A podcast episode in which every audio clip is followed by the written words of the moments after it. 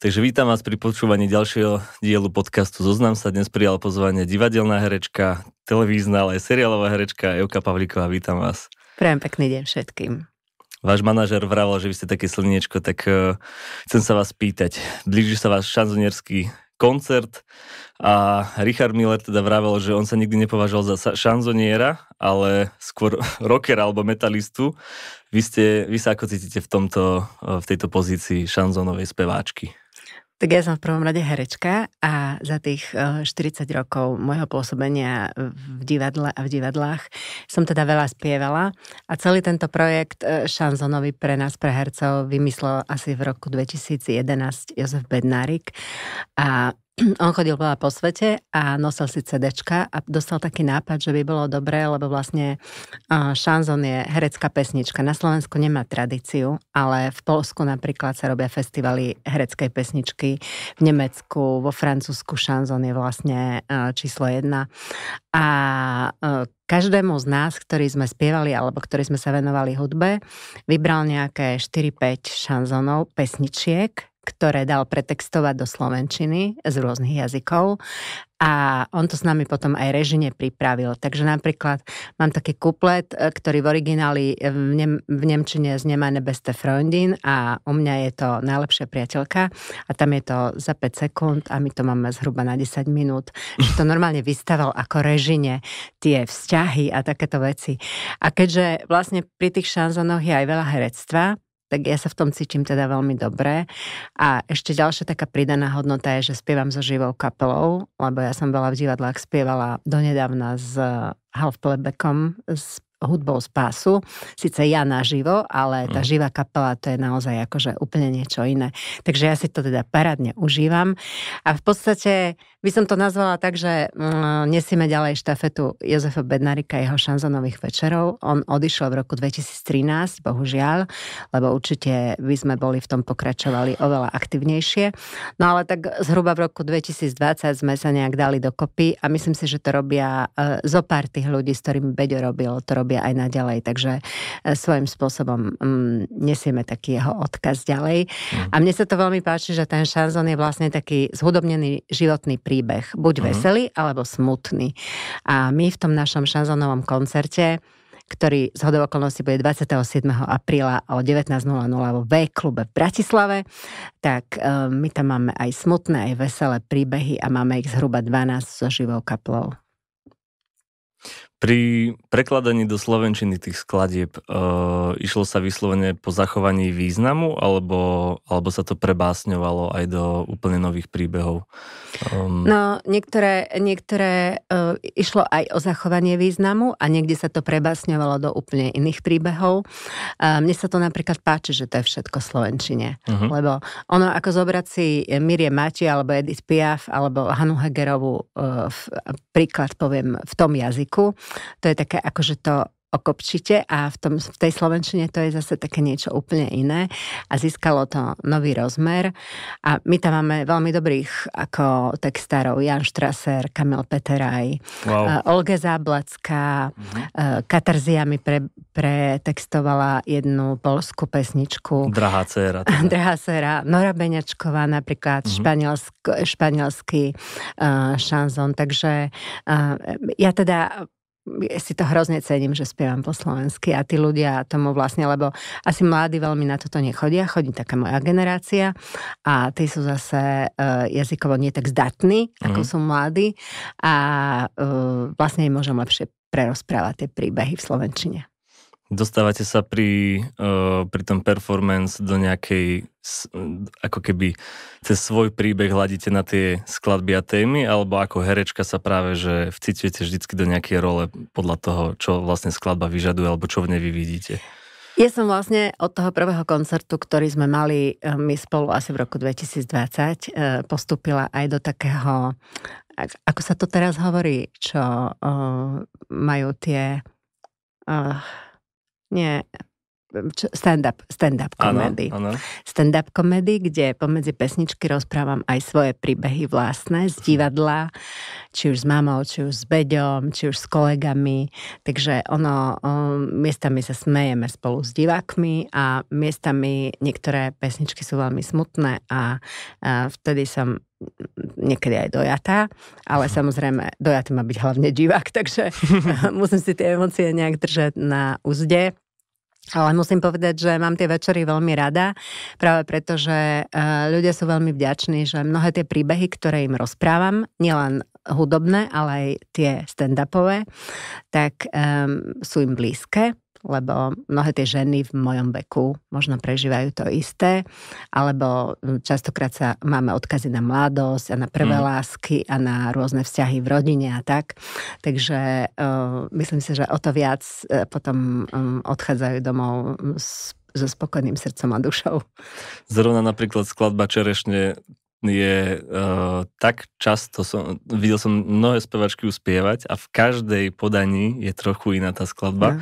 Keď som počúval to vaše, tak to presne bolo také, že také ako keby, že také varovanie pre tie mladé dievčatá, dávajte si pozor, lebo ja už viem, ale aj tak na to rada spomínam. Áno, aj tak to je hravosť. presne, že ja už viem, ale aj tak na to rada spomínam, ale dávajte si trochu pozor, lebo šuhajkovia, keď sa šiblasky na vás zadívajú, tak to nebýva vždy také jednoduché. Mm. Ale tá piesa napríklad, to je moja srdcovka, mm. vždy poviem divákom, že a teraz vám zaspievam úplne neznámu pesničku a keď poviem, že soriešne, tak všetci, že fú, že všetci ju poznajú a niekedy spievajú so mnou. Ale mám rada tú pesničku a hlavne ju mám rada, keď uh, ona bola napísaná vlastne pre Zuzku Kronerovú. Ja mám veľmi rada Zuzku Kronerovú a Zuzka ju spieva akože úplne perfektne. Potom Zuzka Maurery má inú verziu, potom vynikajúco to spievala pani Hanna Hegerová, čo je pre mňa akože úplná topka. A mhm. ešte Marta Kubišová. Mm. Takže uh, je to krásna piesen s lasicovým textom, s, te- s úžasným textom Milena Lasicu. Takže tú piesen tiež mám veľmi rada. No to nemohlo dopadnúť zle, keď to, hey. keď to textoval Milan Lasica a hudbu.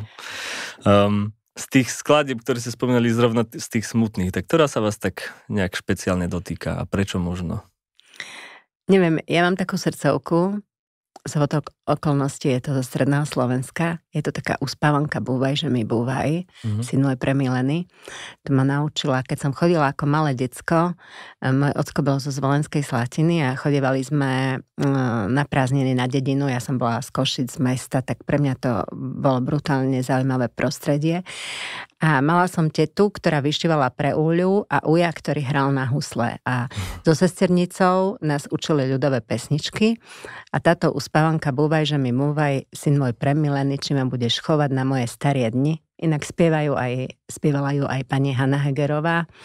Tak e, z toho sme si vlastne s Beďom vypracovali taký šanzon o tom, že vlastne nikto z nás nevie, e, ja som napríklad teraz vo veku, keď odchádzajú rodičia, hej, minulý rok som stratila ocka a ono tie odchody, keď sa má o vás kto postarať, uh, sú smutné, ale je tam to, že niekoho pri sebe máte, ale nie každý má to šťastie. Takže tá pieseň uh, vo mne vyvoláva veľké emócie a jednak aj takú, v podstate, no nechystám sa ešte odísť, ale neviem, ako to celé bude, lebo už sa rúba aj v mojom lese, takže neviem, ako to bude do budúcna, či bude pri mne niekto, alebo ako to celé dopadne. Takže tú pieseň mám asi, tak mm, čo sa týka toho smutku, tak najviac pri srdci. Hm. Vravili ste, že šanzón u nás na Slovensku ako keby nemal úplne tradíciu, pričom ale má možno podobné vlastnosti alebo nejakým spôsobom vlastne aj folk. Čo zase folk na Slovensku mal veľkú tradíciu a tiež je to ako keby nejaký autentický príbeh. Možno je tam menej herectva, alebo teda určite tam je menej herectva, ale mm, myslím si, že s postupujúcimi tými trendami, ako napríklad, že umelá inteligencia už teraz dokáže skladať hudbu, dokáže uh, vlastne pripravovať aj symfónie a robili taký experiment, že počítač zložil symfóniu zahrali ho živí ľudia, všetkým sa to páčilo, zimomriavky boli a potom im povedali, že to zložil počítač a boli to, bol to obrovitánsky protest a obrovitánsky rozruch kvôli tomu, lebo ľudia stále idú po tej autenticite, ale minimálne to napadlo uh, tú nejakú hypotézu, že možno to ľudia nevedia úplne vycítiť, že čo je falošné a čo nie je falošné. Že uh, čo je vlastne ten ľudský vstup a čo nie je. Vy si myslíte, že ako herečka by ste vedeli zahrať aj niečo, čo si nemyslíte, alebo že s čím sa nestotožňujete? Boli ste v takej polohe niekedy možno aj v rámci divadla, že vám vyslovene vadila vlastná postava alebo niečo také? Vieš čo, ja som um, mala to veľké šťastie, že tým, že som prijala ponuku Jozefa Bednárika odišla som v 83. ešte vo 4. ročníku VŽMu do divadla v Nitre. Ja som vlastne za tých 40 rokov, teraz keď bola korona, tak som si to tak uvedomovala, že keď som mala šťastie, že som pohrala rôzne žánre, všetky žánre, ktoré existujú. A robila som so skvelými umelcami, režisérmi a celými týmami, kostýmovými výtvarníkmi, scenografmi, skladateľmi, hudobnými textármi a skvelými kolegami. A ako mladá som prišla a zažila som neskutočne krásne ľudské prijatie. Ja som nikdy predtým v živote v Nitre nebola. Hm. Iba som prišla podpísať zmluvu.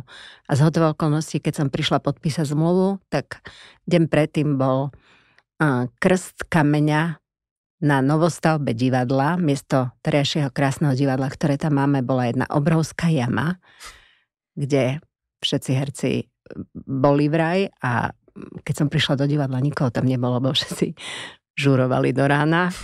Vlastne okrem pani riaditeľky, s ktorou som prišla podpísať zmluvu, tam nikto nebol. A ja som už vlastne hneď na, v tom štvrtom ročníku dostala predstavenie, ktoré som naskúšala a záskok.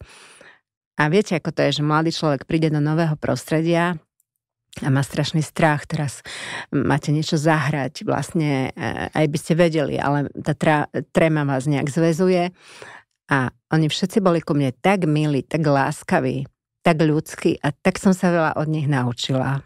A som teraz toho dojatá. A ja sa to snažím teraz vrácať tým mojim mladým kolegom, lebo ja to úplne chápem. A ja si inak veľmi vážim každého, kto ide dnes do divadla. Lebo e, povedzme si na rovinu, že pracovať v divadle je síce krásne, ale nie je za to veľa peňazí. Mm. Samozrejme, popri tom uh, točíte, robíte iné veci a tak, to je zase náročné na čas, ale zase tá práca uh, sa nedá porovnať s ničím, so žiadnym iným médiom. A je to vlastne, ako sa hovorilo kedysi, že divadlo je grunt a každý, kto ovláda dobre divadelné umenie, tak je dobrý herec a to ostatné potom je už len taká čerešnička hmm. na torte. Takže ja som mala to šťastie, takže sa tu snažím teraz vrácať mladým. Vy ste vlastne sledovali uh, celkový vývoj viacerých kolegov. Ja si spomínam, ako som bol ešte v rámci strednej školy na predstavení Statky a zmetky a tam ste hrali aj s Milanom Ondríkom, ktorý bol vtedy že úplne mladý a vlastne to bol ešte taký, mm, taký humor, humornú postavu tam zrovna mal a bola to veľká sranda, teraz ho obsadzujú, teraz v podstate to vybuchlo ako keby okolo neho celé. Uh, sledovali ste uh, tým pádom niekoľko aj, aj z vašej vlastnej kariéry, že určite raz sa ide hore, raz sa ide dole, raz je záujem o divadlo enormný, potom zrazu uh, boom slovenských seriálov. Uh, čo by ste možno odporučili tým mladým hercom hneď zo začiatku, že na čo treba dbať, aby možno úplne, mm, aby nestratili hlavu, keď sa začne dariť?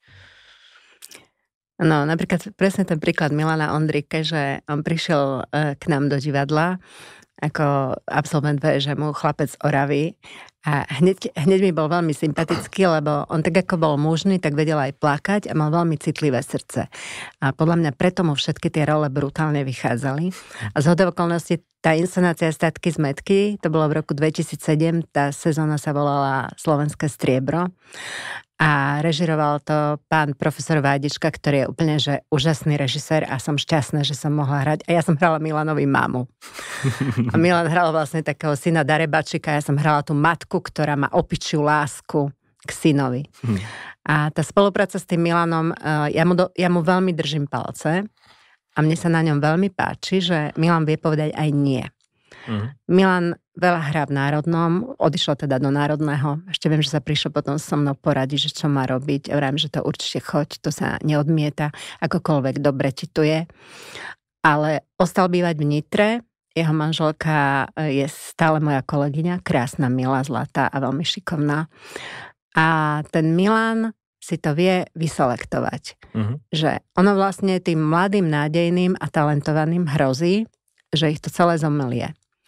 A že e, nasadnú na vlak zarábania peňazí, ja to nazývam tak, a vlastne stratia vlastnú identitu, odrazu budú strašne vyčerpaní, budú síce možno bohatí, budú mať veľké auta, veľké byty, ale postupne prídu ďalší, ktorí budú možno lacnejší, ktorých vlastne tie komerčné televízie vymenia alebo zamenia, takže ono vždy by mala byť taká nejaká rovnováha aj medzi divadlom, medzi tými televíziami, lebo ja chápem, že každý herec túži si tú televíznu prácu vyskúšať na vlastnej koži. Ja napríklad túžim hrozne hrať v nejakom dobrom filme, ale zatiaľ sa mi to, hrala som asi v dvoch alebo troch, ale uh, vždy som vlastne tak veľa skúšala v divadle, že bol problém s uvoľnením Teraz už to možno až tak nebude na staré kolena, tak sa mhm. spolieham, že by som si rada uh, zahrala v nejakom dobrom filme. Ale tomu Milanovi to teraz brutálne ide a ja sa z neho veľmi teším, lebo si myslím, že je veľmi rozumný a myslím si, že si svoju kartu nepremrhá. Vraví sa, respektíve viacero hercov sa vyjadrilo, že točenie slovenských seriálov je naozaj pásová výroba, že nie je tam priestor na to stotožniť sa alebo vymyslieť si úplne, ako tá, hm, ako tá, osoba, ako tá rola vlastne, tá mm. osoba, ktorú idú hrať, ak, že aká je vnútorná motivácia. Takisto aj dubbing, že vraj sa veľmi ponáhľajú a vaša skúsenosť je aká? No ja som kedysi veľmi veľa robievala dubbing a my sme napríklad dopredu dostali kazetu, pozreli sme si dopredu film a svojím spôsobom, keď sme išli robiť, tak bol čas na to herecké, hej. Uh-huh. Ale potom som zažila už tak, že bol taký istý kolega, ktorý bol už taký skomercionalizovaný, ktorý poďme, poďme, rýchlo, rýchlo. To už ma vôbec nebavilo.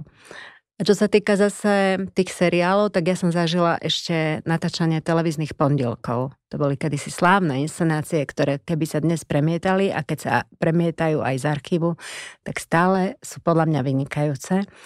A to bol taký systém, že normálne sme mali skúšky, stretli sme sa predtým, ako sa išlo natáčať 5 krát, príklad, režisér každému povedal, my sme si to čítali a každý podal, tu máš takto, tu máš toto, tu máš takýto vzťah, tu by si mal toto, mať toto, toto.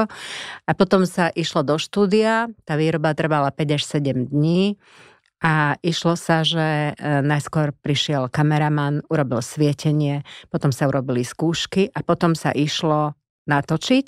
A potom ešte dokonca Bednárik nás zavolal k monitoru, povedal, poďte si pozrieť, tu si urobila toto zle, tu sa musíš natočiť na kameru menej, tu musíš toto, takto, takto. A išli sme dve, tri ostré a no proste úplne iná práca.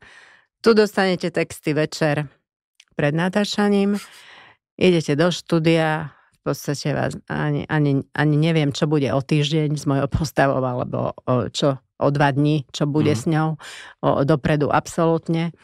A vlastne sa to všetko svetla sa vôbec neriešia. Ja niekedy pozriem, že čo sú tí herci takí červení, jak, jak červenokosci vyzerajú a to je vlastne zlé svietenie. Dobehli z vlaku akurát. Hey, ono vlastne, ono vlastne tie seriály, to sa tak, tam vlastne môže fakt hrať každý, lebo tam stačí, že takto hovoríte na pol a vlastne všetko takto prirodzene sa pozeráte do kamery a ona a vlastne to ide a vlastne nejaké veľké herecké výkony ani nikto po vás nevyžaduje. Samozrejme čas výnimkám, lebo sú seriály, ktoré sú kvalitné. Ale... Napríklad, keď už môžeme vzdať ten hold? No, napríklad, mm, ja som rada pozerala druhú šancu. Mm-hmm. Nepozerám veľmi telku, ale príklad posledný, hej. Uh-huh. Lebo teraz celkom, uh, celkom, keď pozerám ten seriál Dunaj, tak uh, sa to zlepšuje od začiatku o, o, oveľa viac. Ale nie je to taký typ toho denného rýchloho seriálu, že uh-huh. vlastne len si tam niečo šemolia a vlastne ani neviete, čo sa tam deje. Takže... Andy Kraus dokonca spomínal, že uh, museli zmeniť systém práce tak, že každý herec vlastne mal ako keby cenu za deň natáčania, takže si ho pozvali, natočili s ním vlastne e, jeho scény do ďalších piatich, ja neviem, dielov a, a vlastne potom sa to ako keby vyskladávalo keď sa toto celé natočilo, že vlastne netočili sa ako keby, že diel po dieli, ale naraz sa točilo vlastne 5 dielov alebo niečo také, že takto sa vlastne šetrilo. To neviem, ale viem napríklad, že e, v Prahe keď sa točilo letisko, hrala tam Zuzka Norisová a ona hovorila, že oni sa raz do mesiaca stretávali všetci účinkujúci, to bol veľmi úspešný český seriál, a oni sa všetci účinkujúci stretli s tými scenaristami a hovorili si svoje predstavy, čo by sa mohlo diať s tou ich postavou. Mm-hmm. A samozrejme tí scenaristi tie dobré nápady vychytali a potom to použili v tom. Takže to bolo mm-hmm. také fajn, že vlastne aj oni participovali na tom diele a, a ja som hrozne zo začiatku sa snažila, že neurobíme si takéto niečo. Ne? Mm-hmm. Ale potom som vlastne zistila, že som trápna že to vlastne nikto tam ani nechce. A že mm-hmm. to vlastne ja jediná ako stará škola po niečom takom by som mi duša píšti, takže potom som sa už nesnažila ani. No, by som prišla, vedela som texty, obliekla som sa, naličila, urobila som si, pokecala som s kolegami, posmiali sme sa, išli sme domov. Bol by pre vás práve uh, jednoduchšie Uh, sled, teda byť vedená režisérom, alebo mu do toho aj tak trošku kecať, že ako sa s vami robí, keby som bol ja teda režisér a niečo s vami robí na placi, tak budete absolútne poslúchať, alebo máte aj svoj názor, alebo ako to vlastne... Uh, a je to dobré, keď to herec má, nemá, alebo... Ja si myslím, že je veľmi dobré, keď e, je diskusia v divadle, príklad, hej. Uh, ja som... Uh, patrím k hercom, ktorí veľmi um, sústredene počúva režiséra a potom, keď sa režisér pýta na môj názor, tak veľmi rada odpoviem. Veľmi rozmýšľam nad tým, čo mám urobiť a premýšľam nad tým nielen v divadle, ale aj doma. Snažím sa naštudovať si všetko o tom autorovi, všetko o tej hre, čo najviac o mojej postave a patrím k tzv. tvorivým hercom na tých skúškach, uh-huh. že vymýšľam aj ja uh-huh. a režisér, keď sa mu to páči, tak to zoberie a keď je režisér diktátor, že nie, no tak keď sa mi niečo nepáči, tak určite asi poviem, že toto nie. A čo sa týka uh, tej televíznej práce, tak zažila som aj také veľmi tvorivé a krásne veci. Ale zažila som aj taký, že dobre, dobre, ďalší obraz, ideme. akože úplnú lahostajnosť, takže ja tak. sa nejak určite tam nepresadzujem, ale keď je niečo už úplne, že trapné, že, že uh, je to úplne proti mojej logike hereckej, tak vtedy sa ozývam veľmi slušne. Nie som, nie som hysterka. Ani to nemám rada. Ja si vás pamätám z tej hry Statky a zmetky, že ste tak brúsili jazykom a tak neuveriteľne rýchlo ste tam rozprávali, že si vravím, že vlastne do týchto šanzónov, čo teraz, s ktorým vystupujete. to ma nesmiete porovnávať Vy by ste úplne, úplne pokojne by ste si vlastne mohli začať aj nejakú hibopovú kariéru a chcem sa vás spýtať, že máte tieto texty nejak uchované niekde, že viete to ešte tak vytiahnuť späť a predviesť, o čom rozprávam? Ja lebo... že ja, deti moje, čo ste mi to porobili, že mi tak to niečo musíme počúvať, či ste sa oženili, či one. Viem, že, viem, že to bolo založené na tom, to nám kazal pán režisér a základ bol, že sme sa to museli veľmi dobre naučiť na spameť, aby sme mohli potom, a ono to, boli aj môj kamarát a on ani nepočúval, čo hovorím a jemu to pripadalo ako kotkodákanie. A o to vlastne išlo, že sme mali tam byť ako také slepačince. No, no, no, no, no, no, no, aj to vlastne ja, ja, ja, ja, ja, čo, čo, čo, čo. A on, uh-huh. on nám to veľmi dobre vypracoval, takže, takže uh, to bolo akože úplne perfektné. Ale ja mám taký klip, videoklip, už má mm. 30 miliónov prehratí. Mm. Horky, že slíže mám hm, hm, na lehatku mm-hmm. a tam tiež len tam to spieva kuko, nie ja. Takže tam tiež tak sa rýchlo malé hubou. Ale nemám problém, napríklad ja tým, že som z Košíc, tak ja jazykolami bolo vždy moje. Mne to vôbec... Oni nám vždy hovorili tak a teraz to skúste rýchlejšie a ešte rýchlejšie. A ja kľudne. Najväčšia rýchlosť a úplne v pohode. Keď sa vracete do tých košíc, povedzme, tak hutoríte? Viete pekne, poriadne nie, zaťahovať? Či už sa to úplne... Viem to. Vybili to z vás? Viem režiséri. to, ale nie, nemuseli to vybíjať, lebo môj otec bol stredošlovák, ako som mm. už hovorila, že hovoril mm. štyri telefón haluške na misky, aj keď žil 40 rokov v Košiciach potom a mama bola z Revúcej, takže u nás doma sa východniarsky nehovorilo. Ale ja teraz veľmi rada, keď idem a sa stretávam so spolužiakmi, tak už potom sa snažím takto zaťahovať a hovoriť, a co, to jakže máš, a co, ty, ja tak, ale takže je to také milé. Mm-hmm. A v divadle je nás veľa východňarov a mala som kolegyne Janku Kovalčikovú alebo ona tak uh, Lenku Barilikovú, tak my keď sme sa stretli v šatni, sme mali jednu spoločnú šatňu, aj sme hrali také predstavenie Dámska šatňa, mm. aj ho teraz ešte hráme ako agentážne a um, vždy sa rozprávame východňarsky, lebo je to veľmi vtipné nárečie.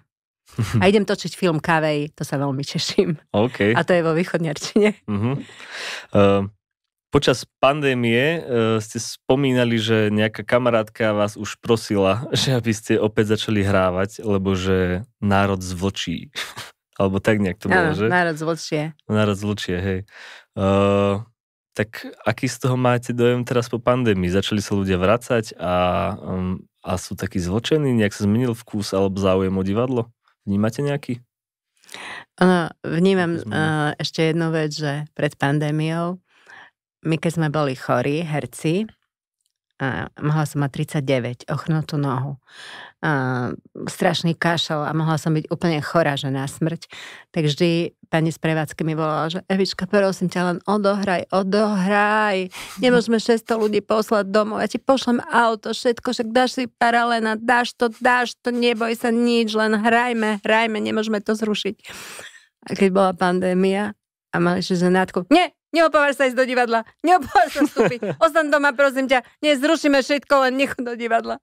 My sme zažili aj také, že sme urobili premiéru v covidových časoch vlastníkov a prišiel kolega, ktorý, ktorý e, v sobotu nás všetkých vyboskával a v pondelok sa zistilo, že má covid, tak v pondelok sa to už potom nehralo a potom sa to nehralo aj 4 mesiace. Mm. Urobili sme premiéru Láska slečny Eliotovej v septembri 20 s pánom Vajdičkom a vlastne v piatok sme hrali pre 600 ľudí, z piatku na sobotu už prišiel zákaz vrchu už len pre 300 a pondelok sme už nehrali vôbec a to presne sme už nehrali nikdy potom, lebo vlastne už tak sa dlho potom nehralo, že dáva to zase dokopy, bolo nerentabilné. Mm-hmm. Ale musím povedať to, čo ste sa pýtali, že chodia ľudia do divadla, ja som tomu veľmi rada.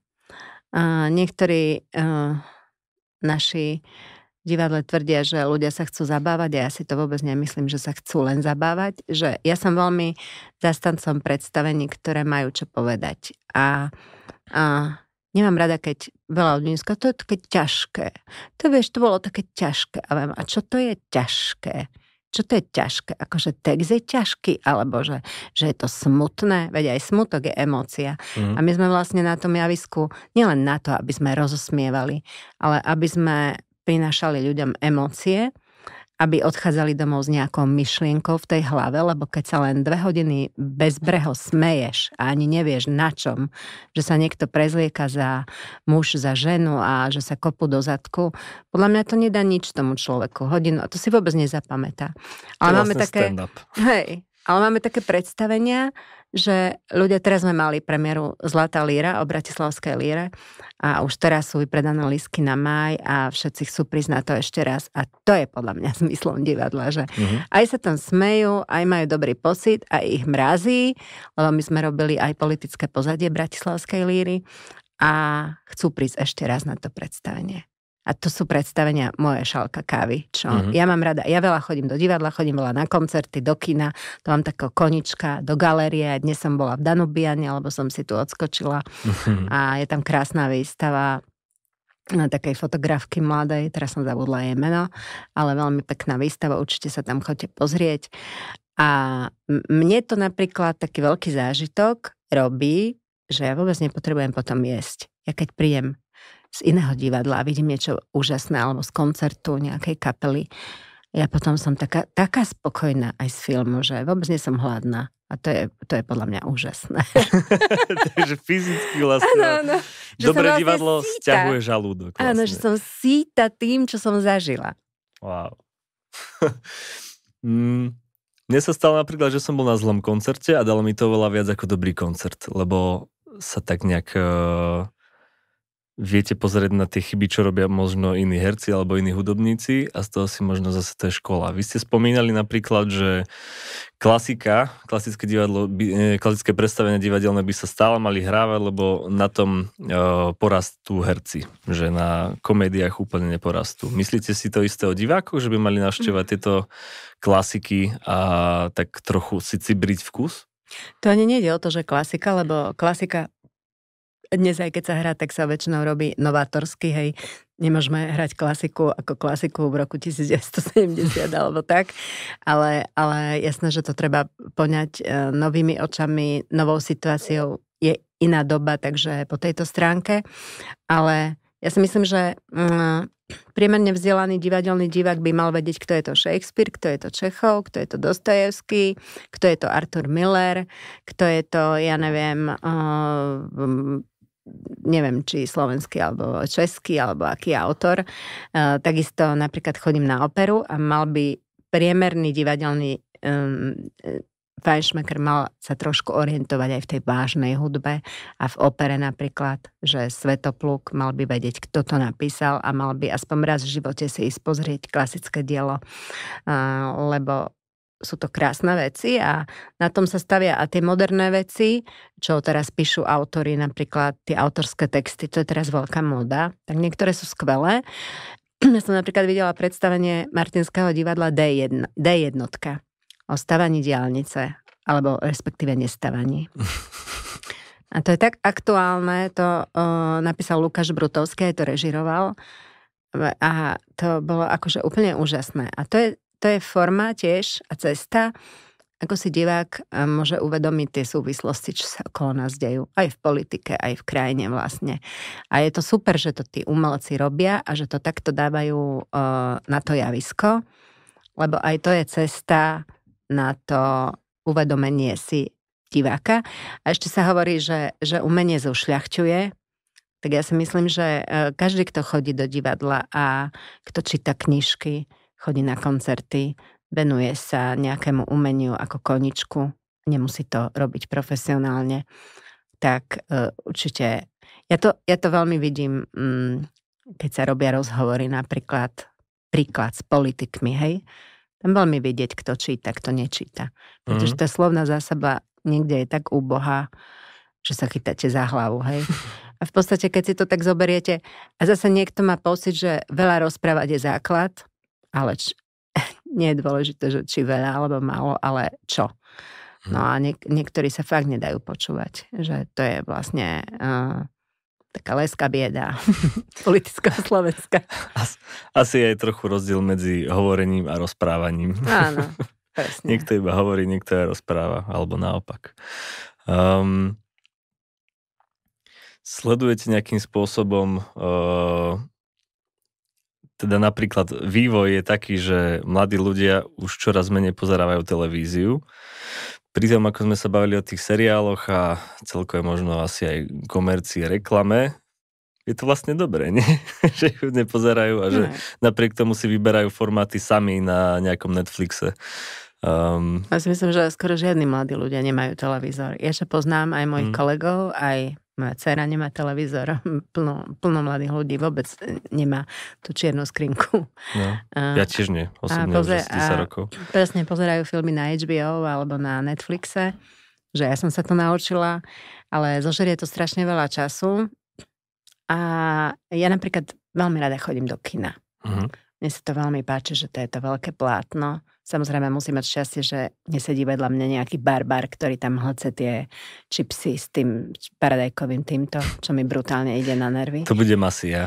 Ale, ale, ale no, Musíte chrúmať ticho. Stihnem ich zjesť pred začatím filmu. No, Už počas reklamy ja som vybavený väčšinou. Uh, sú filmy, sú filmy, na ktorých som bola 5 krát, hej. Mm-hmm. Na Queen som bola 5 hej? krát. Áno, že... Som plakal v prvých 5 minútach už. Ja, ja tiež. ja tiež. A, a aj potom no, zrodila sa hviezda, na to som bola asi trikrát. Lady Gaga, hej, hudobné mám veľmi rada, ale aj také psychologické mám veľmi rada. Také, čo hmm. mnohí Slováci nazývajú, severské sú úplne geniálne. Hmm. Ktoré nazývajú prelomiť vlny napríklad. Alebo no, čo som naposledy sa, naposledy som bola o Elvisovi Presley, takže to je tiež... Áno, a ten bol tiež výborný. Výborný, hej, mm. výborný. Takže, takže uh, ja, ja to mám rada v kine na veľkom plátne a s tým Dolby zvukom, keď, keď to je. A Ale... keď to pozerám na tom počítači, tak ma to až tak nebaví. Mm-hmm. Mala by to byť aj trochu taká udalosť, že vlastne hej. aj sa oblečíte Ale ja chodím pekne. aj sama do kina. A mám kamarátky, čo chodia so mnou, ale keď nemôže nikto, tak mi to vôbec nerobí problém. A uh, chcem vidieť napríklad um, zo slovenského filmu, keď idete, tak z ceny lístka 1 euro ide na slovenský film. Tak chodím aj na slovenské filmy, lebo hm. chcem mať prehľad. Teraz, keď boli ocenenia Slnka v sieti, tak som vlastne všetky tie slovenské filmy videla. A pre mňa som bola taká rada, že Piargy dostali ešte aj Svetlonoc. Ja som mala, uh-huh. ja som mala taký veľmi obľúbený film, ale tie Piargy sa mi veľmi páčili. A veľmi som rada, že bol ocenený dokument o Dežovi Hoffmanovi. Mm. To bol ten fotograf, čo nafotil Neviem. Beatles a my sme, my sme ho vlastne, my ho máme v tej našej inscenácii Zlatá líra. Mm-hmm. Takže som bola rada, že, eh, lebo to bola 10-ročná práca. Potom Katkiny kamaráti Budinsky, eh, animovaný film, eh, dostal cenu Tvoja zem. A to tiež robili 10 rokov. To je vlastne mravenčia práca. A ja si to veľmi cením, že to dotiahnu do konca Určite to u nás finančne pre tých filmárov nie je jednoduché. Napríklad úplne, čo ma dostal film, bola Dobrá smrť Tomáša Krúpu. To bol dokument o eutanázii, mm. ktorý tento mladý chlapec, oni sa normálne, oni si vymysleli, že natočia film so ženou, ktorá požiada o eutanáziu.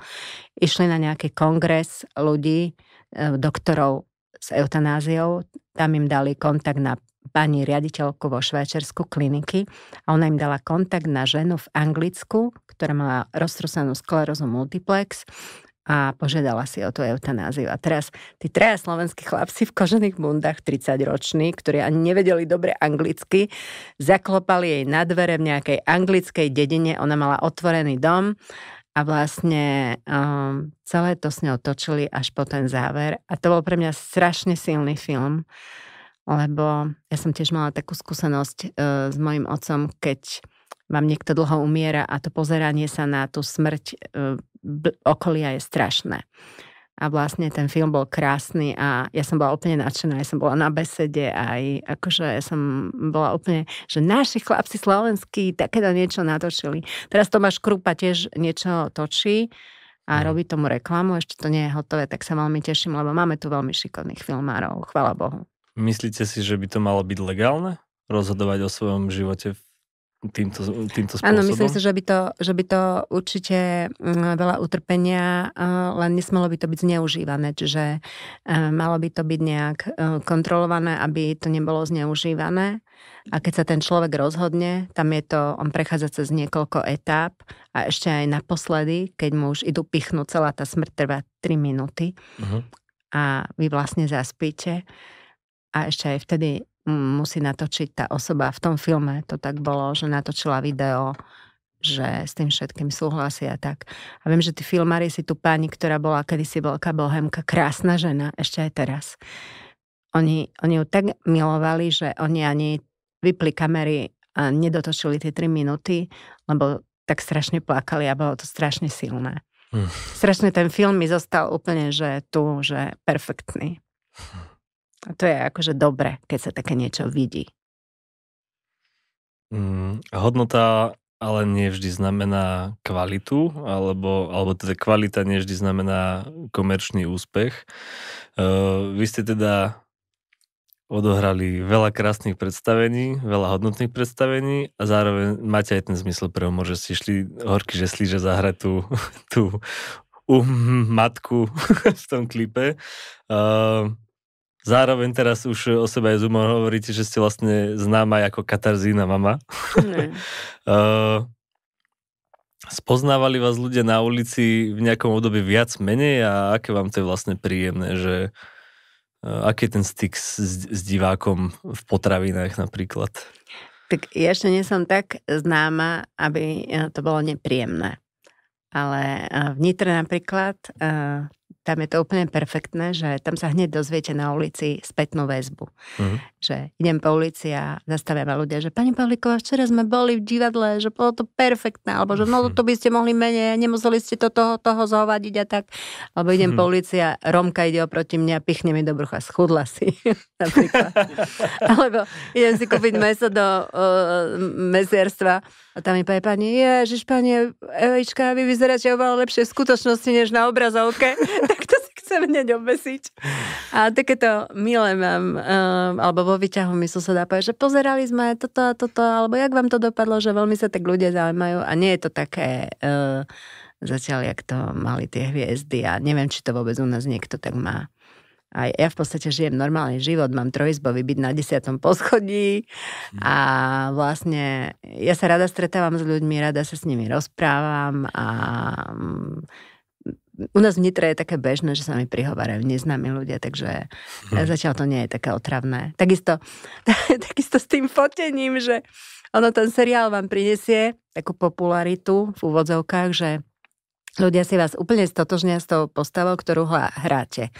A nedali napríklad uh, aj v tých oteckoch, aj v burlivom víne vždy nejaké záporné alebo úplne crazy pošahané postavy s tým, že však vy to zahráte, vy ste dobrá herečka. No lenže potom uh, choď medzi tých ľudí, hej, bojíte sa, že, že vám paradajky hodia do ksichtu a tak. Ja viem, že, také zlé, že... A viem, že ten taký uh, raz mamička, že prosím vás, pani Paveková, môže sa s vami odhotiť môj synček. A ja, že dobre, nech sa páči, no poďte. Jednak tá pani nevedela nastaviť ten telefon asi 5 minút, už som myslela, že tam zomrem, ale stále som sa usmievala. A potom hovorí malého muže, a ty sa naozaj chceš so mnou odfotiť, lebo tá mamička evidentne to chcela viac. A on že áno. Aby som povedal v triede, že som stretol tú svinu s oteckou. Takže takto. Jaj. Dodávam stand-up tiež. Bra... Počul som teda aj o tom, že uh, chodili nenávisné listy a že vo vašej branži je to bežné. Um, je to v podstate to isté, čo je na internete, ale je to napísané rukou, alebo, alebo, alebo to sú nejakí veľmi, veľmi zanietení divadelní kritici, alebo, alebo fakt ono je to, to teda také bežné? Ono to, ono to ako chodia, chodia uh, možno riaditeľovi, Viem, že raz prišiel riaditeľový mail, že bola som v nejakej zábavnej relácii, podľa mňa oblečená, podľa môjho vkusu veľmi dobre a napísal nejaký, to až, až sa vám zastaví rozum, že, že riaditeľ, robte už niečo s tou vašou herečkou, že jak tá bola oblečená, že to sa nedalo pozerať. No tak, dobre, však ani sa nepoznáme nič, ale dobre. No a hlavne počas covidu to bolo také, že viete, my sme boli ako darmožráči a posielali nás všetci vykladať tovar do Lidlu a tak, no tak... Ja som stále hovorila, že ja s tým nemám problém, ale neviem, či by ten dotyčný a hlavne tá anonimita tých sociálnych sietí a vôbec toho internetu je strašná. Mm. Ona podľa mňa je to stále väčšie a väčšie nebezpečenstvo. Ja napríklad e, na sieťach som, ale určite nie som, že dávam 4 príspevky za deň, nefotím si um, bradavky a nefotím sa, ona nefotím prípravky a nepredávam prípravky. no to už one, to presne títo ľudia, ktorí získali popularitu na tomto, stačí, že uh, jed, jeden výpadok internetu a sú v prdeli vlastne, takže, takže uh, neviem, asi tak ja si tam propagujem svoju prácu. Uh-huh. A tam mi väčšinou ľudia nepíšu zle, ale niekedy sa stane, že z takýchto rozhovorov niečo vám zoberie bulvár uh-huh. a vytrhne to z kontextu a potom tam si dovolujú tí ľudia, keď si stále mi hovoria moji mladí kolegovia, nečítaj tie príspevky po tým, nečítaj to, to je proste odporné. Ale, ale tí ľudia, koľkokrát si pozrite, majú mačičky, majú detičky, kvetinky, alebo vôbec nemajú fotku, ale ten slovník, gramatika a to, čo píšu, je tak niečo odporné, že ja si myslím, že by to nemalo byť dovolené, že by sa to malo automaticky mazať. Takisto ako šírenie rôznych poplašných správ, čo sa mm. teraz deje. Takže mm. niekto si to tu rozprával na pol národa sa úplne vystresuje, úplne zbytočne a je toto možno dôvod, e, prečo aj vaša dcera sa presťahovala do Prahy, lebo niekde som čítal, že sa cítila ako keby nepochopená na, na slovenskej scéne. Dokonca som bol na jednom festivale, kde teda vystupovala sama s gitarou a s počítačmi, s klávesmi a nejaký ožratý chlap tam začal vykrokovať, že toto je katarzia, toto je duo Yamaha. A že nejakým spôsobom ste sa jej museli venovať v tomto, že teda v tých komentároch tam si niekto povie, tam si niekto povie, však má skvelú tvorbu, ale chápem, že môže byť náročná na tých sociálnych sieťach, ako keby udržať si odstup od tých negatívnych uh, príspevkov a, a kadečoho. Uh, súvisí to nejak s tým jej odchodom, že kvôli tomuto? Lebo... Ona odišla, lebo sa zamilovala a odišla do Prahy za chlapcom. Takže to bolo jednoduchšie nakoniec. A to bolo také jednoduchšie, ale myslím si, že v Čechách našla oveľa viac pochopenia pre jej tvorbu. Mm. Um, Praha je podľa mňa úžasná a um, tak, tam, tam žijú rôzne národnosti ľudí, stretáva sa rôzne kultúry a títo mladí ľudia aj vy vlastne chodíte veľa von. Takže uh, vidíte svet. Mm. V porovnaní s nami napríklad. Ja som napríklad prvýkrát išla do Bratislavy 18-ročná na primačky. Hmm. Nikdy predtým som tam nebola. A o nejakom západe a tak ani nehovorím. Až po páde železnej opony. Hej. Mm-hmm. My sme chodili do Bulharska, do Rumúnska, do Maďarska, do Polska a to bolo všetko.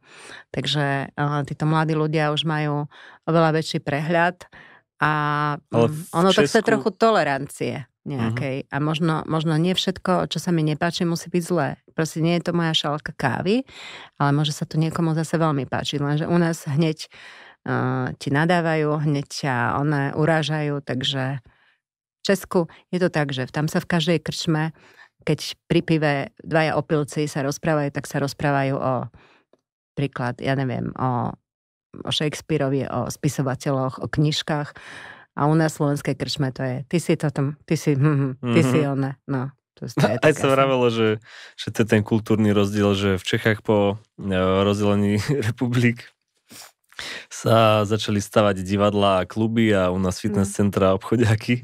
Však to aj vidno. Myslím, že pri, pribudli tí. Uh, ja nemám nič proti ako uh, zdraviu a proti cvičeniu a tak, ale zase, keď si to zoberete, tí takí hrubokrky e, vymakanci a, a neviem, ono by sa to malo asi jedno s druhým zušľahčovať. Mm. A, aj obsah hlavy, aj telo. Nielen to druhé, no. A tak čo by ste odporučili uh, možno týmto nejakým hrubokrkým, že čo by, povedzme, že by ste ich chceli osloviť nejakou, nejakým predstavením alebo knihou, tak ako knihu by si mali, ktorou knihou by mohli začať? Čo si myslíte, že že je taký ten eh, dobrý... to vám neviem povedať, že čo, čo by ich tak bavilo, lebo ich uh, podľa, podľa tých um, sociálnych sietí, tam vidím, to sú len také motorky, veľké auta, to zase mňa absolútne nebaví. uh, takže neviem, ale také, také všeobecný prehľad nejaký, no, mali, mali by sa... Ale to už aj na škole, to už vidíte. Uh, ja som napríklad a nebola čistá jednotkárka na gymnáziu. Ja uh-huh. som presne bola dobrá v tom, čo ma bavilo uh-huh. a napríklad z fyziky mi hrozila vždy štvorka, lebo ma to absolútne nebavilo. A keď profesor začal, že chodec z bodu A do bodu B a chodec z bodu C do bodu D a kedy sa stretnú, tak som skoro zomrela, lebo absolútne som tomu nerozumela.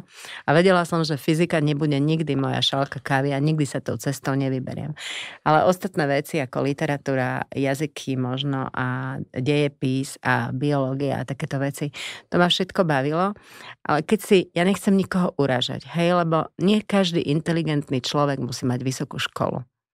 Povedzme si to tak. A nie každý, kto má vysokú školu, je inteligentný. to je tiež pravda. Ale zase, keď si pozriem len tak námetkové profily tých, čo píšu tie odporné hejty a uh, s tým zlým právopisom, tak väčšinou je to stredné odborné učilište alebo škola života. Väčšinou je to takto a väčšinou sú to fakt také tí, že majú tam svaly a majú tam ruské zástavy a majú tam slovenské zástavy a sú strašne vulgárni a ženy, a to, to ma tiež úplne šokuje, lebo ženy by mali držať spolu Veď mm. my sme tu na to, aby sme si pomáhali, aby sme sa podporovali. Tak ženy vlastne uh, sú zlé na ženy. A to tiež, to tiež ako... Neviem, ale ja to nemám v sebe, takže uh, ja to preto možno tomu nerozumiem, že prečo sa to deje. Ale je to také celé, celé v spoločnosti. Odrazu sa to môže, kedy si sa to nemohlo verejne, tak to tak uh, neboli siete, nič, tak sa nič také nedialo. Ľudia si dali po papuli v krčme niekde, tí, čo mali túto potrebu mhm. a bolo vymalováno. Ale teraz, a hlavne Slováci častokrát majú pocit, že sa musia ku všetkému vyjadriť. A na všetko mať názor. On píše, to je môj názor. Ale tvoj názor nikoho nezaujíma. A ja napríklad sa vôbec nevyjadrujem ku všetkému, lebo nie všetkému rozumiem. Lenže oni sú odborníci už aj na Trumpa, na politiku, na, na medicínu, na všetko. Ako, a potom si pozrite to vzdelanie a katastrofa. Takže som tak. taký obrázok, že ako prebiehal uh, výskum vlastne uh, očkovacej protilátky a potom ako prebieha výskum, že, a to bolo teda laboratórium a všetky možné skúmavky a potom, že ako prebieha výskum uh, slobodných mamičiek na, na, proti, na očkovackú látku a tam bola teda iba mamička na záchode, ako čukala do toho mobilu, no. Tak niečo v tom zmysle. Um, sú možno v tých skladbách, ktoré teda predvedete na tom najbližšom koncerte, uh, zrovna tie odkazy, ktoré súvisia možno s týmto, že, že, že, že čo tak rada čo tak rada podáte tým ľuďom a aj vidíte možno taký nejaký blik moment, že, že že tam je z toho repertoáru, čo by ste tak vybrali? Na záver je napríklad piesen Žiť za to stálo. Mm-hmm. To robil text Zoro Laurins, alebo ešte je aj text um, uh, Milana Lasicu, inak je to My Way, taká známa pesnička. Sinatra, že? Sinatra, hej. A, a tam je, že si treba vlastne um, vážiť a ceniť každú minútu na tomto svete.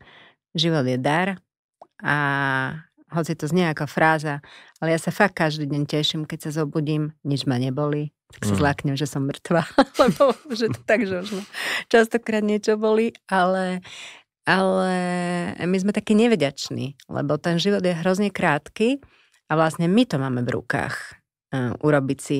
Dobre, dejú sa také, také veci okolo, uh, mňa sa to teda dosť dotýka emočne, ale uh, snažím sa napríklad tým, že ja som zažila veľa dobrého a veľa ľudí sa ku mne správalo krásne a veľa ľudí mi pomohlo, tak ja sa snažím tiež. Napríklad uh, snažím sa vo vchode, máme starých ľudí, tak uh, sa snažím aspoň milým slovom, alebo sa pýtam, či niečo netreba, alebo či netreba skočiť do obchodu.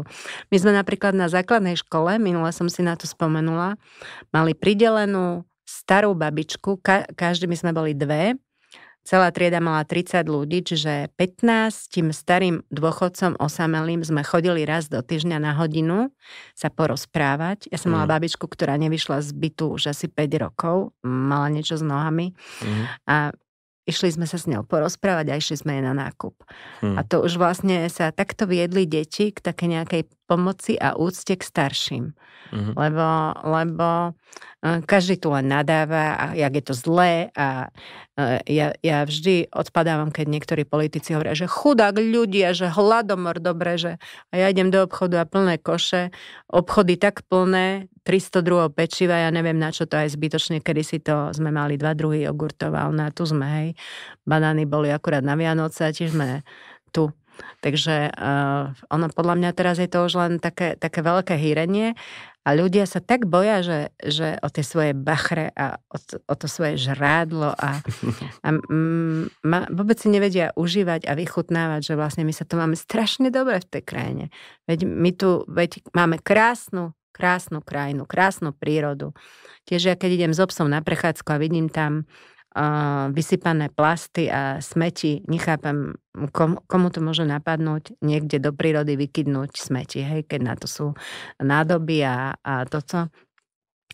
A takže keby sme každý od seba pristúpili k tomu, že, že robiť si dobré, byť milý, usmievavý. Vždy, keď príde sem cudzinec, minule som pozerala perfektný, počúvala perfektný rozhovor Vlada Koleniča zo skupiny Taktici s Vladom Francom a on hovoril, že Ja vždy, keď príjem na Slovensko, všetci sú tu takí zachmúrení, že usmievajte sa Slováci, že my sme mm-hmm. fakt takí naštvaní na neviem na čo, lebo však nemáme sa tu zle, nežijeme v zemlankách, nebombardujú nám tu neničia krajinu ako u nás u susedov, ale máme sa v podstate fakt dobre a my si to všetko zhoršujeme týmto negativizmom a, a to by som tak chcela, že keby sme si my ľudia tak vstúpili do seba a ten život je fakt krátky a že každú minútu sa snažili sa tešiť z toho, čo máme, ako sme, pričiniť sa, aby to bolo lepšie. Lebo zase mm. pečené holuby nikomu z neba nespadnú zadarmo. Hm. Vláda nemôže za všetko, pretože e, aj ty musíš pracovať a o niečo sa musíš usilovať. Zase ide o to, že e, nie je všetko pre mňa, ja nie som vôbec materialistka Nespočíva všetko v obrovských vilách s 30 izbami a v šiestich drahých autách zaparkovaných na dvore a v drahých hodinkách a v ešte drahších kabelkách. Ja som na to, k tomuto nikdy nemala žiadny vzťah, takže pre mňa je oveľa viac, keď som s priateľmi pri ohni, v obyčajnom tričku, eh, v nejakej sukni a máme strašne dobrú náladu a atmosféru. Nemám normálne čo dodať, iba to podčiarkujem, zvýraznem rúžovou aj žltou a, a veľmi pekne ďakujem, že ste sa podelili teda o tieto svoje poznania a názory a svoj pohľad na svet. Ďakujem, tak toho 27. 4. šanzonový koncert vo Bratislavskom veklube. Nezabudnite a príďte, budeme sa tešiť. Budeme sa tešiť. Ďakujeme.